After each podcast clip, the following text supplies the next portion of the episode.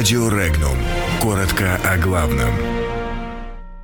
Экономика на благо, а расчеты во вред. Снятие санкций является ключом к прогрессу на Корейском полуострове. Минфин не рассчитывает на возвращение портфельных инвесторов в Россию. Центробанк определит норматив по максимальному долгу для граждан.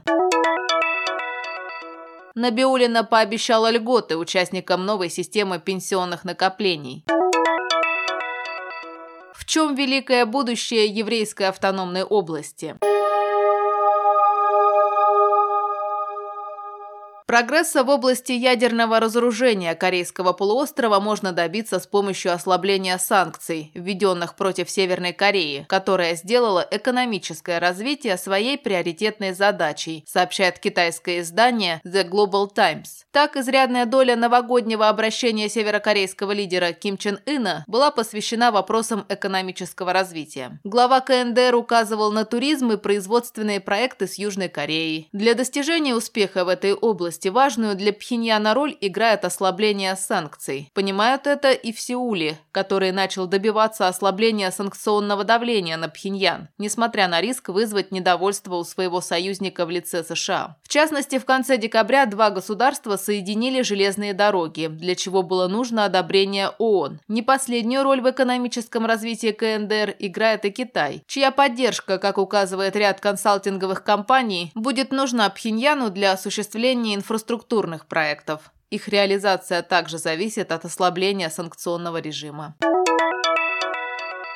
Средства инвесторов, ушедших за рубеж, вряд ли вернутся в Россию в ближайшем будущем. Поэтому в стране стоит развивать финансовые рынки и обеспечивать их надежность, заявил замминистра финансов России Алексей Моисеев. По его словам, раньше классическая поездка банковских аналитиков из России к клиентам, держащим свои деньги за рубежом, состояла из нескольких десятков встреч в разных странах Европы. Теперь же такие встречи практически сошли на нет. По его словам, меры Центробанка по ликвидации недобросовестных и игроков и введение режима санации, безусловно, несут положительный эффект, но они не должны быть панацеей. Центробанк России разработал комплекс мер, направленных на регулирование предельного размера долговой нагрузки заемщика. Банк разработал целый комплекс мер, которые, с одной стороны, призваны не мешать здоровому росту кредитования граждан, а с другой стороны, не создавать риска долговой кабалы для граждан и в целом рисков роста просроченной задолженности. С 1 октября 2019 года будут введены требования по обязательному расчету показателя долговой нагрузки заемщиков. Банк России будет проводить калибровку этих показателей и устанавливать соответствующие надбавки для банков. Дальше планируется распространить расчет долговой нагрузки не только на банки, но и на микрофинансовые организации.